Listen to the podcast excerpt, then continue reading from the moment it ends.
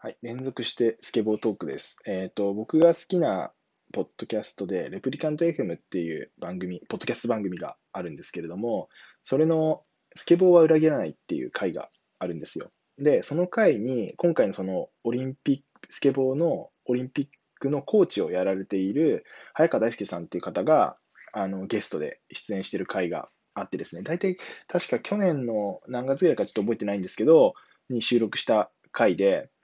あのまさに今回のオリンピックの金っていうのをすごい予言している回なんですよね。で、僕それ聞いて今回のオリンピックを見てたので、むちゃくちゃこう、すごい興奮したのを覚えてるんですけど、今聞いてもですね、かなり、えっ、と、面白くなってるんで、ぜひ聞いてみてください。で、さらにですよ、あの、その後に、オリンピックが終わった後の収録で、続スケボーは裏切らないっていう回もあって、これもまた胸熱なので、ぜひ聞いてみてください。